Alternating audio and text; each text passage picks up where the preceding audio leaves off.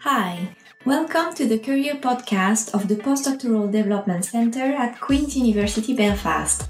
I'm Alice, and this is episode 21 of the Theory of the Postdoc Evolution, recorded in May 2022. The theme of this episode is entrepreneurship, and you'll hear me talk to Caroline Barelle, CEO and founder of Elasmogen, about her own experience and to Kat Maguire, highlighting commercialization program for postdocs to explore entrepreneurship. Enjoy!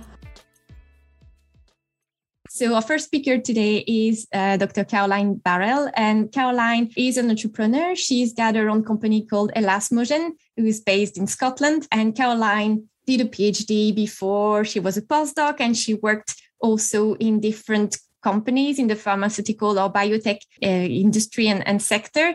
Um, so, Caroline, thank you very much for agreeing to join us today uh, and talk about your own experience. I guess my first question would be for our audience to understand you a little bit better. What is your background as a researcher? What did you do for uh, your PhD or your postdoc? Yes, sure. And, and may I begin, at least, by thanking you for the kind invitation. I think this is a great initiative and it's delightful to be involved in anything to do with encouraging entrepreneurship. Um, so, my PhD was in something called fibrinolysis, it's the breakdown of clots in the blood. It was very much pure biochemistry, protein biochemistry. And I thoroughly enjoyed it. I think a PhD is a great opportunity to become an independent scientist, an independent thinker, it enables you to take on more responsibility, like supervisory roles and building up a network. So it was a great start to my career. There's no question about that. And the natural transition at that point was into a postdoc. And because I'd been so involved in protein biochemistry, I thought I really needed to expand my skill base. And so I moved into a much more molecular biology based postdoc. And I, in fact, joined a group that were working on medical mycology.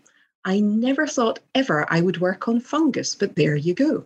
But the beauty of what I was doing and what I identified both from my PhD and my postdoc was that I needed to be working on something medically relevant, something that could be translated, something that could mean something eventually into the clinic. And that's kind of a thread that I've maintained throughout my career. And so I actually did three postdocs, two of which were part time. And the reason they were part time is that I brought two people into the world during that process.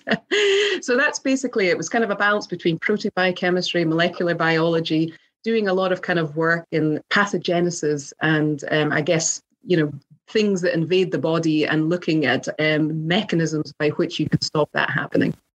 Brilliant. And why did you decide to leave the postdoc life? so, you know, we postdoc life is great.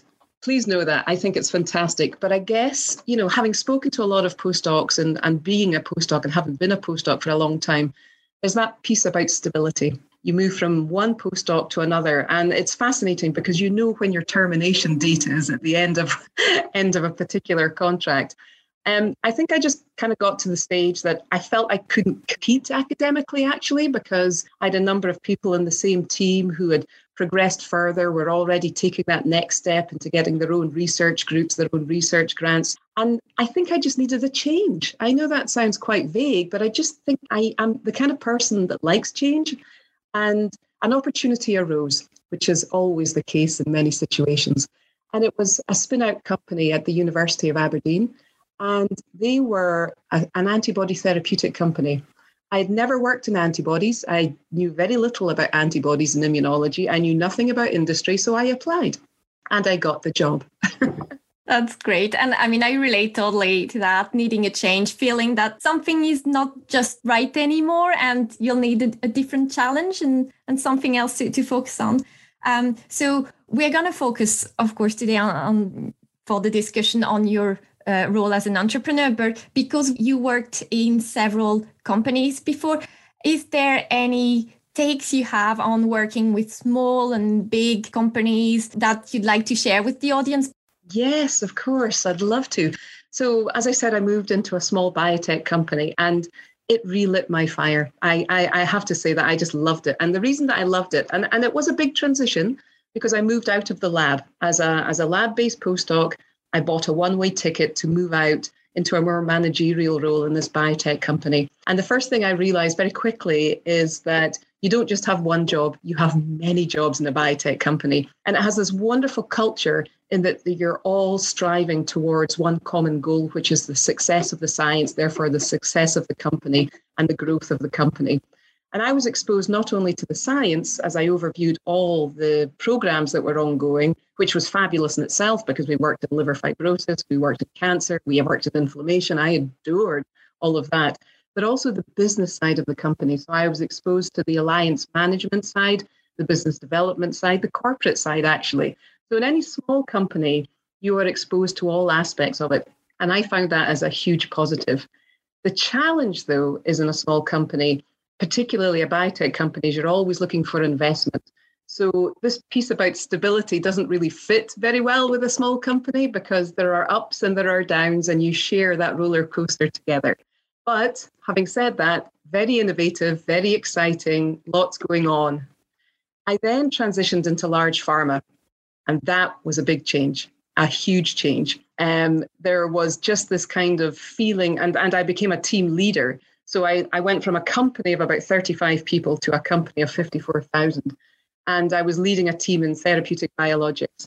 Just immediately the, the, the, the kind of culture changed, not in a bad way, but just in a different way, because you were then a, a much smaller part of a much larger machine. And the expectations, the pressure, all of these things changed as well. So it, it was it was quite challenging.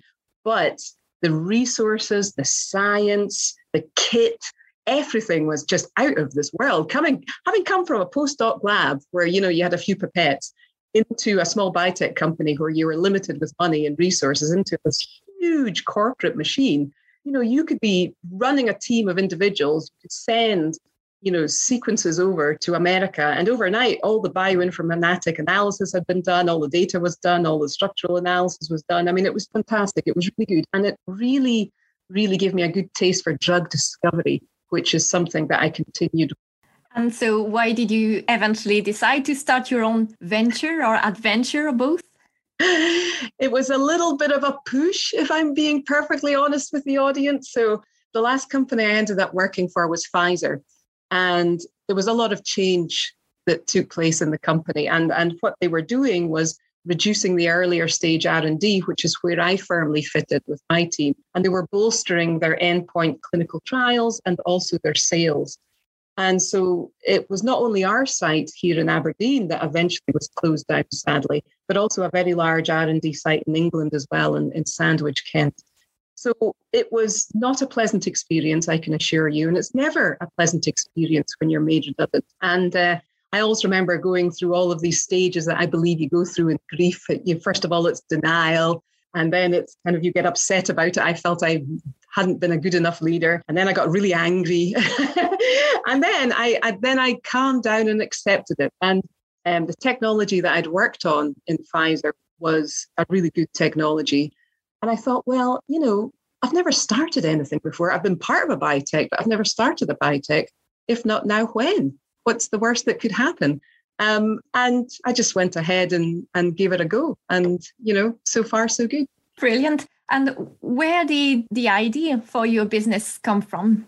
Yeah, so as I said, I kind of touched on it was a technology that we developed through the big pharma companies. Um, it's a single domain antibody technology, which is like uh, a kind of big antibody, but has various advantages and can be used uh, potentially against a number of different diseases to develop new therapeutics. So the fundamental research had been undertaken already, but it was not being taken forward. And so I essentially achieved almost what you would call a, a, kind of management buyout of the technology out of the big pharma company. And that involved quite a lot of negotiation, that involved a lot of contractual uh, requirements. But then when I got funding to start the company, I cleared all of that out. I reassessed the whole platform. We rebuilt the platform, we rebuilt the opportunities, and we also bolstered the IP, which was critically important. So we did a lot of work on the technology post um, bringing it out of the of the large pharma. Okay, and so how did you actually get started? I know you mentioned a few steps there, but once you decided I want to build my own company and this is what I want to do, how did you get to, to do it? Yes, I know. It's, you know, when you start something you've never done before, there's always a lot of questions.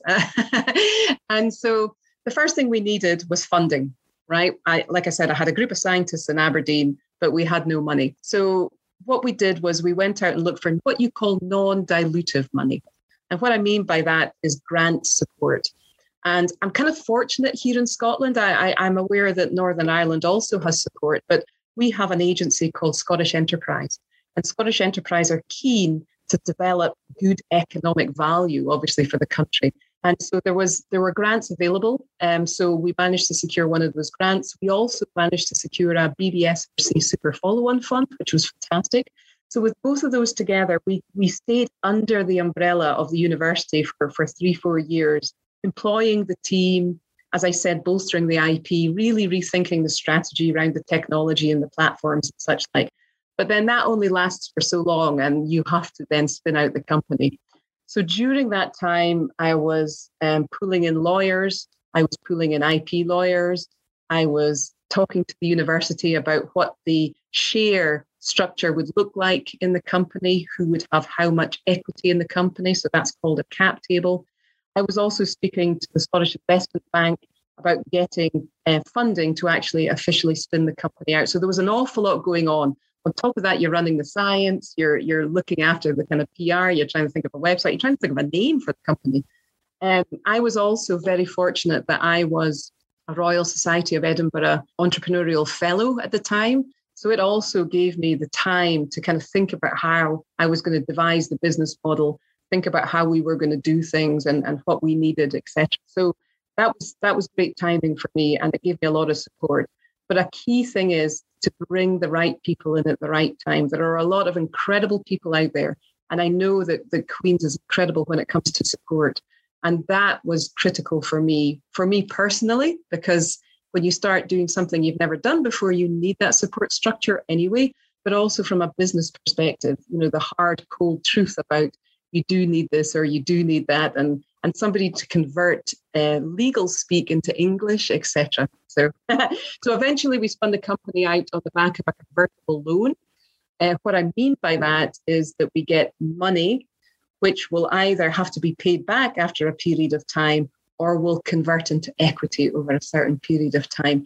And that was like a, a seed fund, if you like. And that enabled us then to officially spin the company out. So we had uh, we were on Companies House, we were registered, we were functioning as a, a private or a separate entity from the university. And then the fun begins because you're looking for the next investment. So this is the story of how Elasmogen was born. Was born. so when you look back now, because you've been uh, in this role and as an entrepreneur for a, a little while, what do you see as the pros and cons of being an entrepreneur as a career? So the absolute pros are you are your own boss essentially. You know you you can carve out what you want to do and, and how you want to do it. And i love that. I must admit i love that. I think i would struggle to go back into employment now because you've been given these freedoms. Um, and that part i really enjoy. I mean as scientists we're all creative and innovative.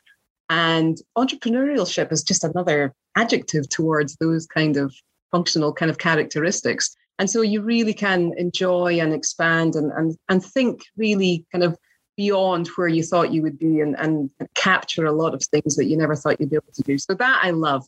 Although, please note, you do have to be focused as well. Okay. It's not all about just going broad, it's also about actually building a company and delivering on milestones. So that's an absolute positive. I love it. Um, apart from the fact I can't spell the word, I think it's great to be kind of labeled as that. Um, negatives, are probably that you are your own boss and you're therefore responsible for other employees and such like. So, you know, the absolute pro is the absolute con. There are challenges and there are pressures. There's no question about that because I now have a team of individuals and they look to me for leadership, but also for their livelihoods and paying their salaries. And so with that comes an obvious level of responsibility. Um, but they're a great team of people. And as I said at the start, the beauty of a small biotech company is you are all really, really working closely together. So there is a common goal, and it's a wonderful culture that you build from the onset that you retain as you grow as a company. Great. How would you actually describe what you do yourself as a CEO? oh my goodness. It is, well, what I love about it is it's completely diverse. Right? So there are so many different aspects of, of what I do. But I guess my day job or my main role is to drive the strategy of the company. So to look at which direction we're going in, to be very aware of the external landscape around us at all times, the competitive landscape, to ensure that what we are doing is meaningful, differentiated, and investable, which is a key thing. And so I lead the team basically at a corporate level, but also a scientific level. So I, I, I, would define myself as CSO as well at the moment in the company because I love the science. So I very much keep um, on top of what's happening scientifically. We have regular meetings. The team are just through these walls here. We're always chatting about what's going on, which is brilliant. But I am responsible ultimately for the direction and the governance. So I spend a lot of time looking for investment biotech companies are a bit weird because we make nothing and we sell nothing, but we need millions of pounds in order to do that. So the way that you do it is you you build value in the company by progressing a pipeline of drugs through towards the clinic. And the purpose there is at some point you will either be acquired or you will get more investment and you will grow or you will IPO, which means you'll go for an initial public offering, which you, you will go onto the public markets to bring in more money. But that's basically the nature of the game. And like I said at the start, it's the only company I would really have created because I love drug discovery and I've ultimately only ever wanted to be a small part of a drug that gets into the clinic. But apart from that, the responsibilities on the early days were all the finances, dealing with all the legal contracts and MTAs, dealing with all the business development, all the networking, all the marketing. I mean, pretty much everything sat on my shoulders. But now we've sort of matured and we've evolved. I now have a CFO to do the finances. I now have a lab manager to deal with the day to day. I am going to be bringing on somebody who is senior in the science team who can manage the kind of direction of the programs of work and such like. So it does get easier, I think. Although no two days, as with most of us, I think probably around this podcast, no two days are the same. But that's what I love. Yes. I'm sure. And so, in terms of the how you get to fund your company, I, mean, I know you've talked a little bit about that, but did you approach the university yourself? How did that go? And I guess I had a follow up question on that. How difficult do you think it is to keep funding this uh, venture of yours? Sure. So, to answer the first question, um, the university didn't have any funding mechanism um, for our company in the first instance. So the onus was really on me to go out and find that funding.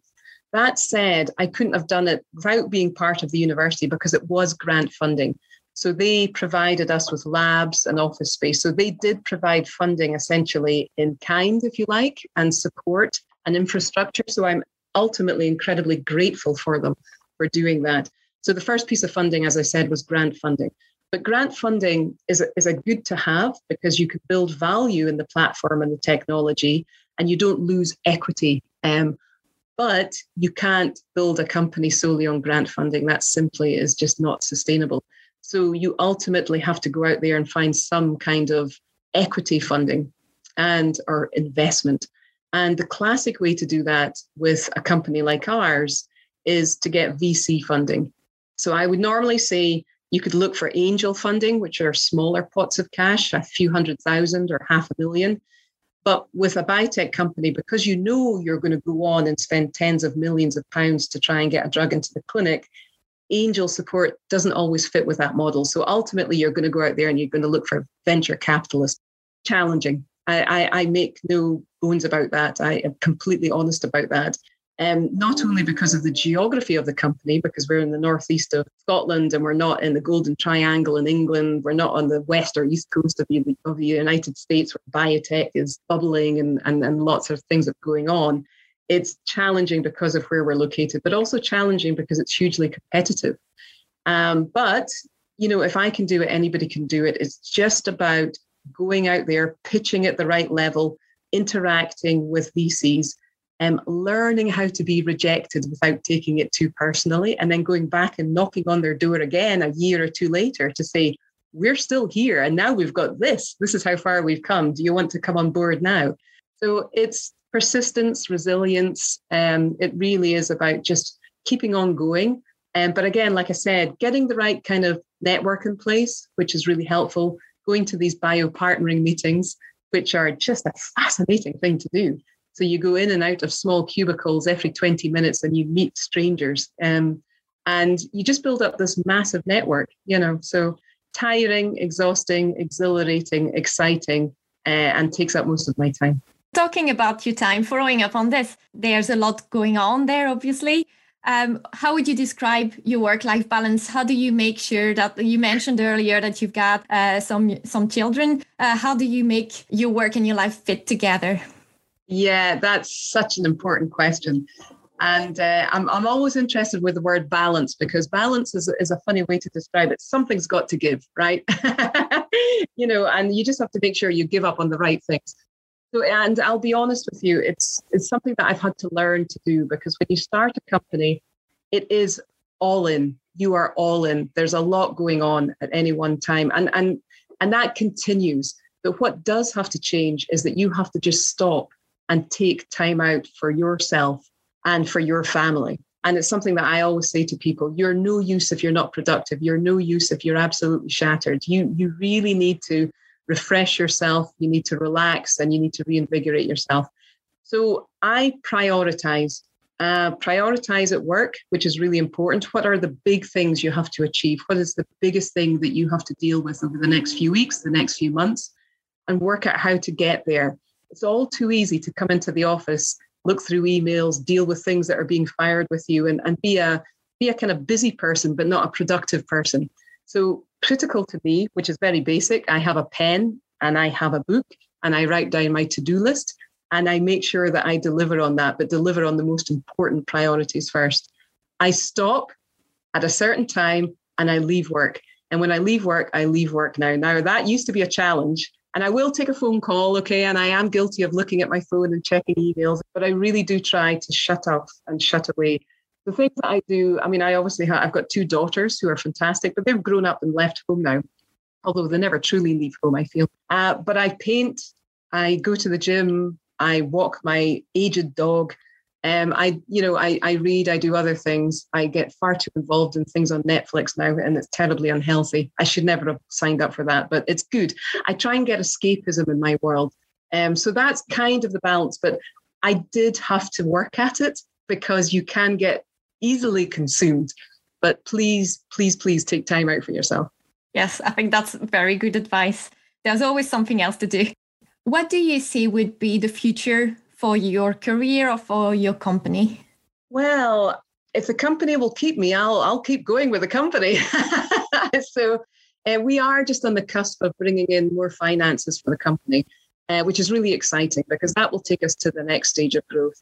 Um, and I am really delighted to still be part of it. I mean, obviously, when you the more money you bring in, it's not always the best option for you to continue CEO, and it's important for you to actually um, identify the point at which you need somebody else to come in and do that. But at the moment, it's all good, and I'm working through that, and I'm looking forward to the next stage of growth. And so I see the company, the next stage of the company, is taking these drugs that we've developed closer to the clinic and really converting that into something which has got clinical efficacy and clinical outcome that will be huge for our technology. It will be huge for the company.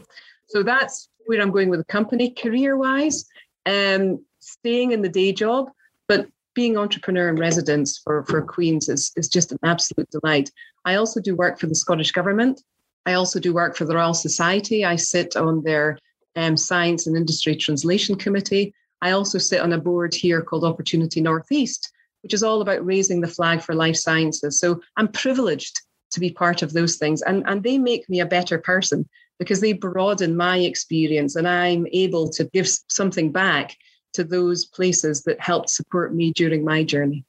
Great. So I'm gonna go through like a quick fire or a few questions. So if you can give a concise answer of how you how you feel about these topics. Uh, some comes from uh, me, but some comes from actually people I talk to or people who attend who are attending today's event and and suggested things. So, Caroline, do you think entrepreneurship is a healthy employment option? Yes. Is that concise enough? I mean, you can be more concise. No, but that, that's a yeah. good, you know, first impression. Absolutely. I think, I mean, I, I, you know, I used to worry about stability. Everybody worries about stability because we all have to have food on the table and, and, and build families and, and pay mortgages. But I think having come through a postdoc which wasn't very stable, into a small biotech which wasn't very stable, into a large pharma company which wasn't very stable, I've now realized setting up my own company is the greatest stability I've ever had. Uh, and so, yes, is the answer to that. My next question was How risky do you think it is compared to other careers? But I think you just ah. answered that. Um, do you feel pressure to work at all time?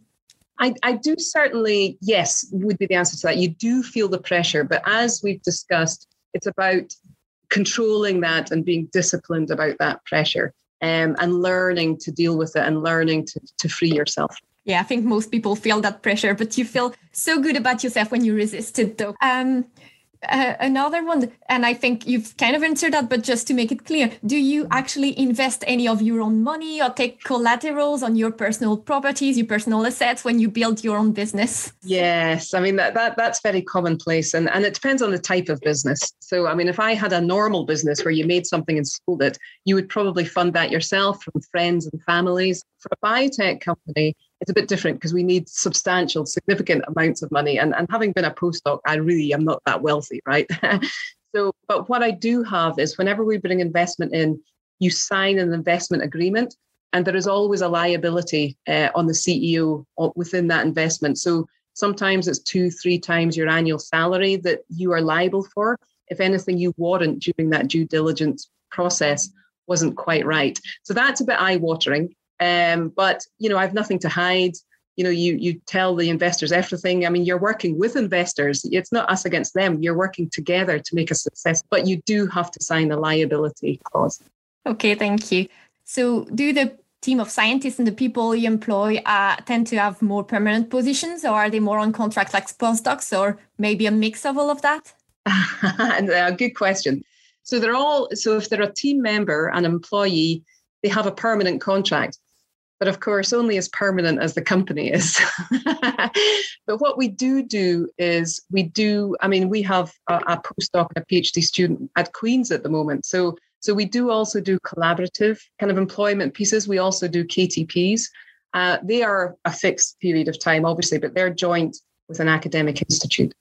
And a follow-up in that kind of quick fire run how important would you consider luck as a component for successfully running a company? Huge yeah, I mean, I've met, I've bumped into people. Honestly, I've actually given elevator pitches to people. I just happened to bump into them and they came up in the lift. And it was just opportune, right? Serendipitous. I said hi, introduced myself. And then, you know, you, you take that, you take that relationship further and it could be an investment. So absolutely luck. But you're only lucky if you get up and get out there. Yeah. Yes, exactly. Um, thank you very much, Caroline. I think I'm gonna bring Kat in now on, and but we'll we'll have a, a wee chat all together at the end too, and on some other uh, questions.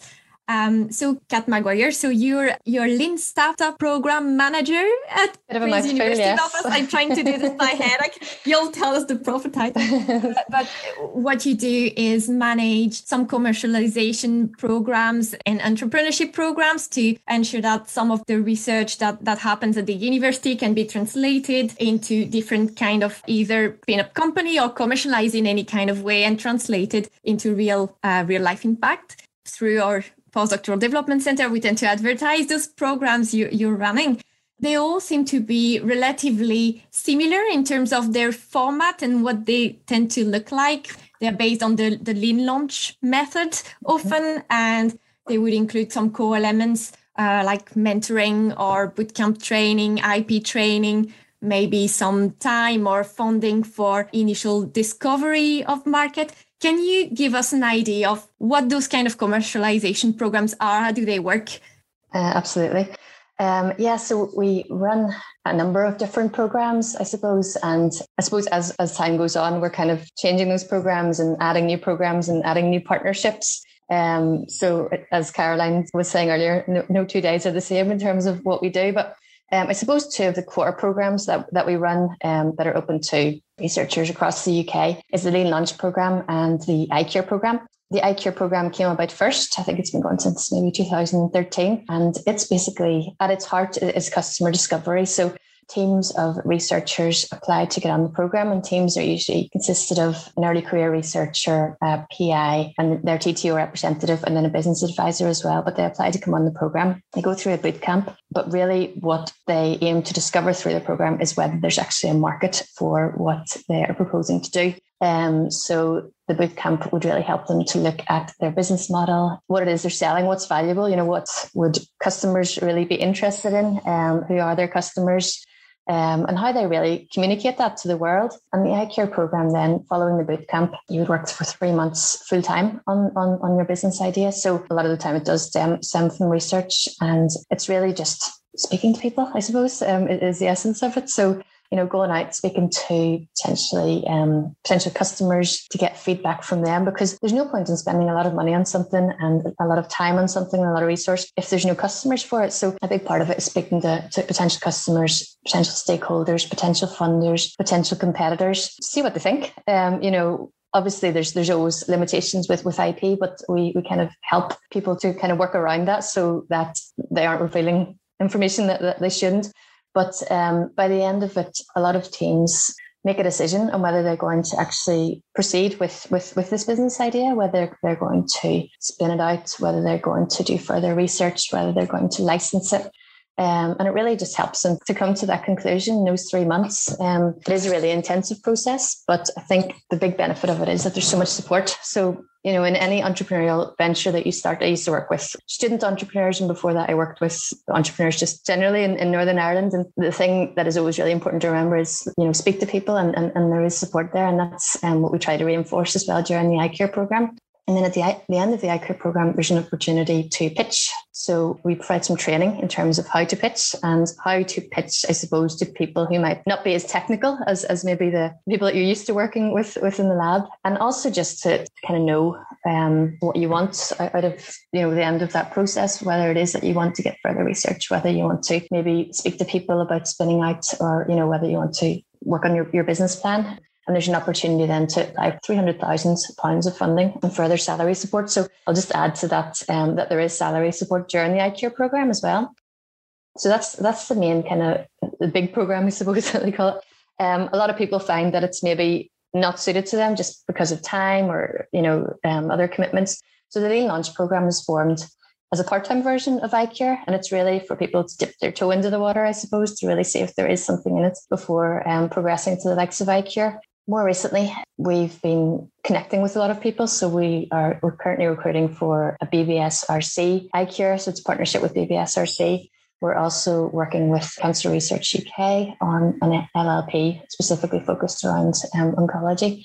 We ran a digital technology LLP last year. So there's lots of themes emerging, I suppose. And each of those programs do follow that kind of core of finding out whether there's customers for your business or whether you pivot, whether you need to change something. You know, we have we have people who go out to the market and potential customers say, no, you know, that's not of interest to me because of this, or have you thought about this regulation that will stop you to take this forward? Or I suppose it just saves a lot of time, and it is all based on the the lean launch um, concept, where a lot of people think that their idea needs to be perfect before showing it to the market. Whereas if you just go out and set up a very simple web page with what you're trying to do and see how many people visit it and how many people search for it and see how many people on Google Analytics are, are, searching for those keywords. It gives you a lot of information that saves you a lot of time, you know, and a lot of heartache and a lot of spending money. So really important to um, to do that customer discovery before you kick off a business. Great, thank you, Kat. And I think one of the interesting points you made here too is that you've got those two programs, especially that you manage and you're directly involved in, but there's a lot of different programs with different specialties or disciplines mm-hmm. or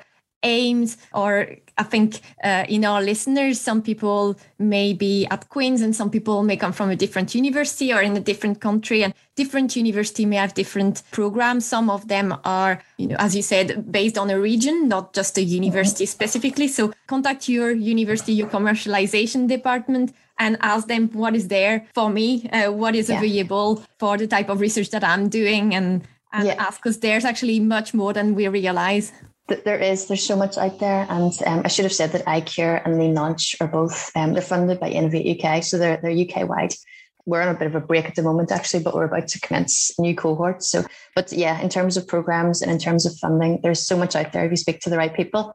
Sometimes it's hard to know who to speak to, but I think the, the, the good place to start is always the, the technology transfer office. They're always really good at giving advice. And obviously a, a, a PI um, or someone in that position. Great. And uh, I mean, from what I know of those programs, I think one of the great benefits of them is that they're really tend to put the postdocs or the early career researcher, there's a kind of wider def- definition there. But as a postdoc, when you're involved in one of those programs, you tend to be the person really driving a lot of the work and, and leading on it. And mm-hmm. when it spins out, often you would be the CEO, the actual yeah. person in charge, and you develop those contacts. And so, in terms of career development, that's yeah. highly and hugely beneficial. Can you Absolutely. tell us a little bit more about the role of the postdocs, how they're supported, maybe? And I know when we ask postdocs, would you be interested in doing that? They'd be interested, but they're afraid mm-hmm. of the time commitment. So mm-hmm. you mentioned earlier that there's some money for salaries usually with those programs. How does yeah. that work? Yeah. So um, yes, absolutely. It's it's a fantastic opportunity, and I would say that's it to anybody in terms of career development if you can show that you've been involved in an entrepreneurial venture or even just have those entrepreneurial skills, um, it's, it's, what employers of the future are looking for. So it, it's never time wasted there is that time commitment element with iCure. There's salary is paid for three months. So you're basically bought out from the university for those three months to, to do that research. And it's always a team effort. So, you know, if, if an early career researcher is, seeing this program and is interested in it, then, you know, speak to your team around you to make sure that it will fit into timescales and it will fit in with, with what the, the team is, is doing aside from career uh, development, personal development is, is, is, a major component of, of, of, programs as well. The difference that we see from people on day one to people at the end where they're actually delivering a pitch to, to potential funders and, and investors is just amazing. And it, it's always heartwarming to see um, at, at, the end of that process just how much um, they've progressed as a person and how much confidence they've got and how much knowledge they've gained and how much insights they've gained as well into their industry. So I would encourage it for, from that perspective as well. Um, the Lean Launch program, the salary isn't funded. Um, it's, it's, it's obviously part time for 10 weeks, but the beauty of the Lean Launch program is that it can kind of fit around your schedule. Everything is recorded. It is part time, and um, we try to kind of work around you with that because we find that a lot of people do have other commitments and they just can't commit to three months, taking three months out of the lab to, to go and do a program. So you know they can catch up on, on Lean Launch we, we've we've actually noticed that our stats have really went up in terms of a more diverse, I suppose, cohort taking part in LLP because it is so flexible. So you know maybe people with family commitments or or um, other things during the daytime can still access the program. So it's been a real good benefit of it as well. And have you seen either you or your team in general? Because I know you're still quite uh, new in your team. Mm-hmm. Uh, have you seen quite a lot of postdocs coming up and spinning out companies outside of these programs or actually licensing their technology? Or have you seen that? Yeah, I, I, am quite new to the role. So I started a year ago. So my background um, has always, I suppose, been in entrepreneurship. Um, but I used to work with, with students, and before that, I worked in, in, local enterprise agencies, so with members of the public. But yes, I mean, spinouts take a lot longer um, than the businesses that I would have used to been used to dealing with. So in the past, people came to me with a business idea. We looked at how they could start it, and you know, they gradually kind of started it, maybe over over a year. But spinouts take take a lot longer, and that's because you know obviously research takes a long time. All the legal stuff takes a long time. The ip paperwork and, and, considerations take a long time. So everything just takes a lot longer. So we have seen a couple of companies spin out from queen's and also from, from other universities that go through the program. But i think even from an investor point of view if investors are looking at you know some of the companies that go through the likes of the iCure program they like to see that customer discovery. So I'll, I'll, take it back to, for example, if anybody's seen the, the BBC Dragon's Den um, program, if someone comes in and has a letter of you know support from that they may have sold so many units, automatically the dragons are really interested and I think it's it's it's no different with this you know if you've done your customer discovery if you find out that there's customers and if you can prove it then ears prick up you know investors are, are interested and um, it will stand by you Great. Thank you very much. So I'll go through a few questions because when we advertise today's event, we asked potential attendees to tell us if they see any barriers that would stop them from becoming an entrepreneur or considering that career. So I think if we can uh, both uh, you, Kat and, and Caroline, get some of your insight on the questions you feel comfortable uh, we get quite a lot of people saying that maybe what would prevent them from engaging with that would be self confidence and not feeling they can actually do it. Maybe, Caroline, from your own perspective of having done it, what do you think? No, that that's a perfectly normal standpoint and concern. I was exactly the same. And still sometimes I feel that, you know, I, I, I can't do this or I can't, you know, it's natural, it's human nature. You just, oh, the only advice that I can give you really is you'll be amazed at what you can do and what you can achieve. You just have to put yourself in that position. You just have to have a good support team around you. Please know that. But just step up and step out. And each time you do something, you just gain that greater confidence. Um, a lot of it is about being bold, you know, because the worst thing you can do is not do anything at all sometimes, you know, and and so better to give it a go and to experience it than than to sit back and not do it. Yes, and I guess if you feel that self confidence is your only barrier, it means that you actually probably would like to try it definitely give it a go and uh, talk to your your university. See what's there for you to maybe try it out a little bit and and Kat you that's what you were t- saying also in your programs when you see the the candidates in the first day compared to their last day. Yeah. um, are they all very confident at the start no, no, there's there's definitely yeah, a lot of people struggle with confidence. I think everybody does to a certain extent when they get out of their comfort zone, don't they? I think it's it's really really important to break down what you need to do into, into smaller steps. So it can seem like a massive undertaking if you think right, I want to start that company, but if you break it down into right, what do you actually need to do in order to get to the next stage, um, and, and you know, speak to people, make sure that you get yourself a mentor. There's so many good business advisors out there and mentors out there, um, and a lot of them through our programs, a business advisor is funded, so there'll be someone who has expertise expertise in your area and who has maybe done it before. Caroline's been a great mentor for, for some of our teams. And, you know, just to have that kind of almost cheerleader there to kind of keep you right and, and you know, reflect on their own experiences, it helps you to gain confidence, kind of know what, what you're doing. But um, yeah, I think I think the key is just as as Caroline said, just do something, you know, and it doesn't have to be perfect. And I think that's also in that kind of lean launch methodology is that a lot of people do think right, everything has to be just right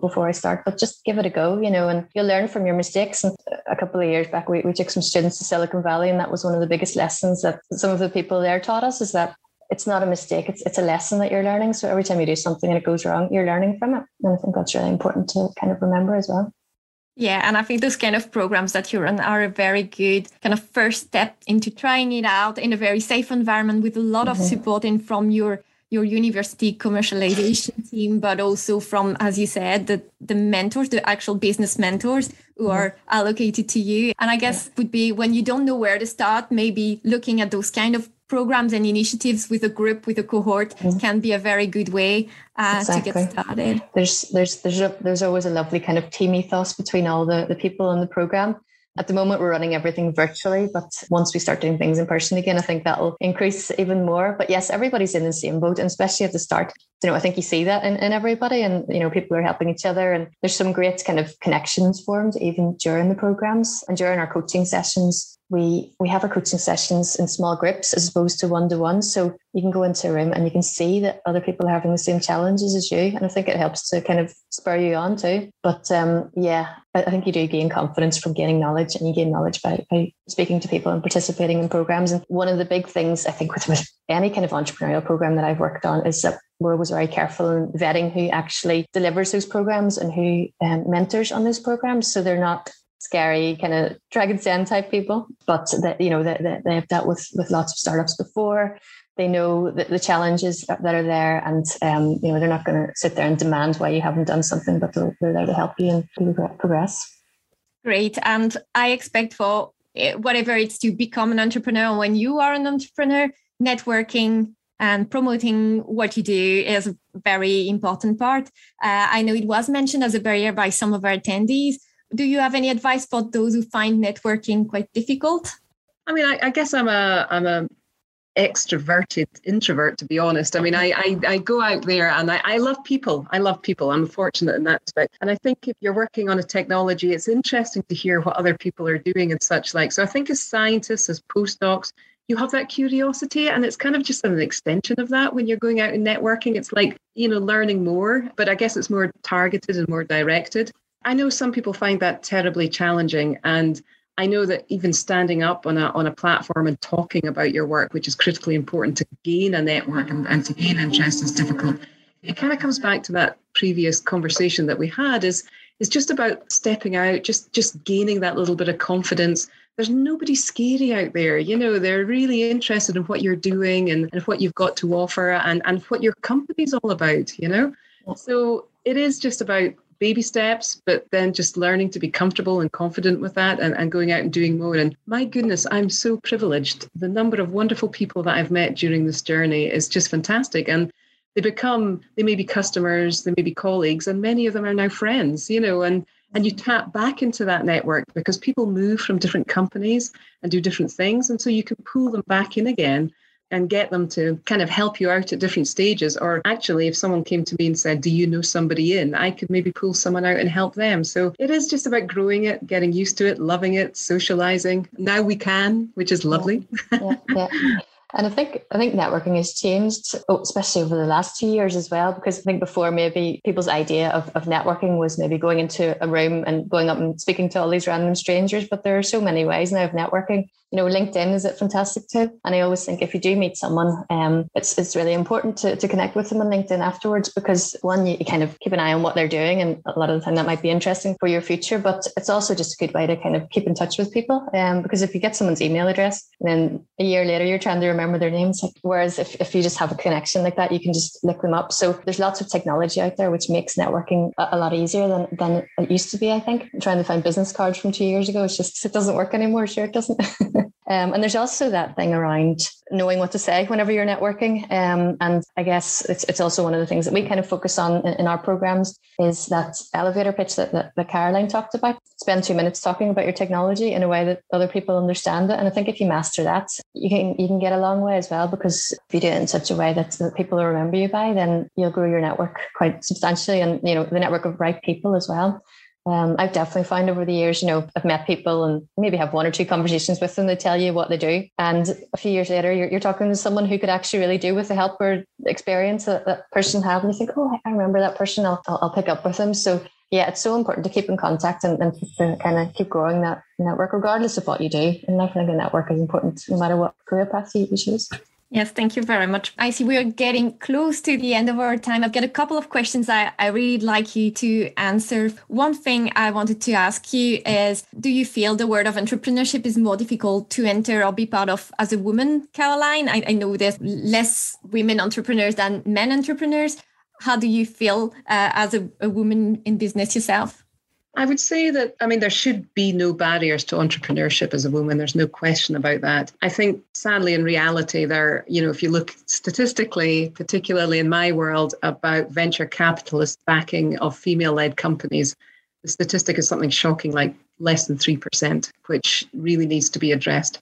I'm part of the Life Science Executive Female Founders Advisory Board, and I work a lot with girls and women in STEM and such like and it, it's all too repetitive a story about the, the, the, the, kind of perceptions about women in science and um, or women in, in, in entrepreneurial positions and such like. And I think there just needs to be a change, a C level change, where those who are funding entrepreneurs are more females, right? So, you know, I think you've kind of you're kind of tapping on the doors of a lot of boardrooms that consist of a lot of men and we are different, right? I mean, vive la difference. We are different. We think differently. We act differently. And that's not a bad thing. That's a good thing. That de risks a business if you've got a good mix of diversity across any type of diversity, right? But I have hit barriers. I'll be honest with you. I've been into one of these bi partnering meetings, and my chairperson happens to be a man. And they spoke to him. They didn't even pay attention to the fact that I was the CEO. And my goodness, that irks me. Um, but then when they do start speaking to me, they realize, yes, this this person runs the business, knows the business, knows the science, knows the direction, knows everything about it. You know, so there is no easy answer to that. I think the more females that are entrepreneurial, the more females that are funding female entrepreneurs is is definitely a way forward. Brilliant, thank you. And the last question I wanted to, to ask you both is what advice would you have for someone who's interested in the world of entrepreneurship, but maybe they don't have themselves a business idea or, or their current research is not really something that can be directly translated? What should they do? Tricky one. it is a difficult one. Um, well, I suppose there's there's two sides to that. So the programs that we run are, I suppose, most suited to, to researchers in universities. But if you are a researcher and your research doesn't lend itself to entrepreneurship and you maybe don't have a business idea, there are other ways to get involved. So you can go and work for a startup, um, which sometimes is very much like being your own boss because, as Caroline said earlier, you get involved in, in every aspect of it. Um, and sometimes from that, you actually develop some, some really good ideas um, that you can then take off and, and do on your own. Some people just look at their what they're really really good at and start doing that as consultant. So there's there's ways there's ways to set up businesses. There's also programs such as in belfast there's a program called co-founders and it's basically people with skills who want to get involved in a startup and people with ideas who want to get involved in a startup. So someone might go along and say i really want to get involved in a startup don't have an idea. And um, they go along to the co-founders program and i'm sure there's programs like this across the uk and beyond. Um, but they'll go with their idea and they'll find technical people who can help them to kind of co-found that. And equally, there might be someone who's really good at programming, for example, but doesn't have an idea. So they'll maybe meet someone on that program who, who wants to develop um, an app or some software. So there's there's programs, there's um, what you can do with your expertise, and there's also just working in a startup and, developing your own ideas. Those are the kind of ways I would say you potentially um, get more involved. And there's also lots of kind of ideation sessions that, that run across university and beyond all the time. So you go along and you kind of learn how to, to, to set up a business or how to think of a business idea.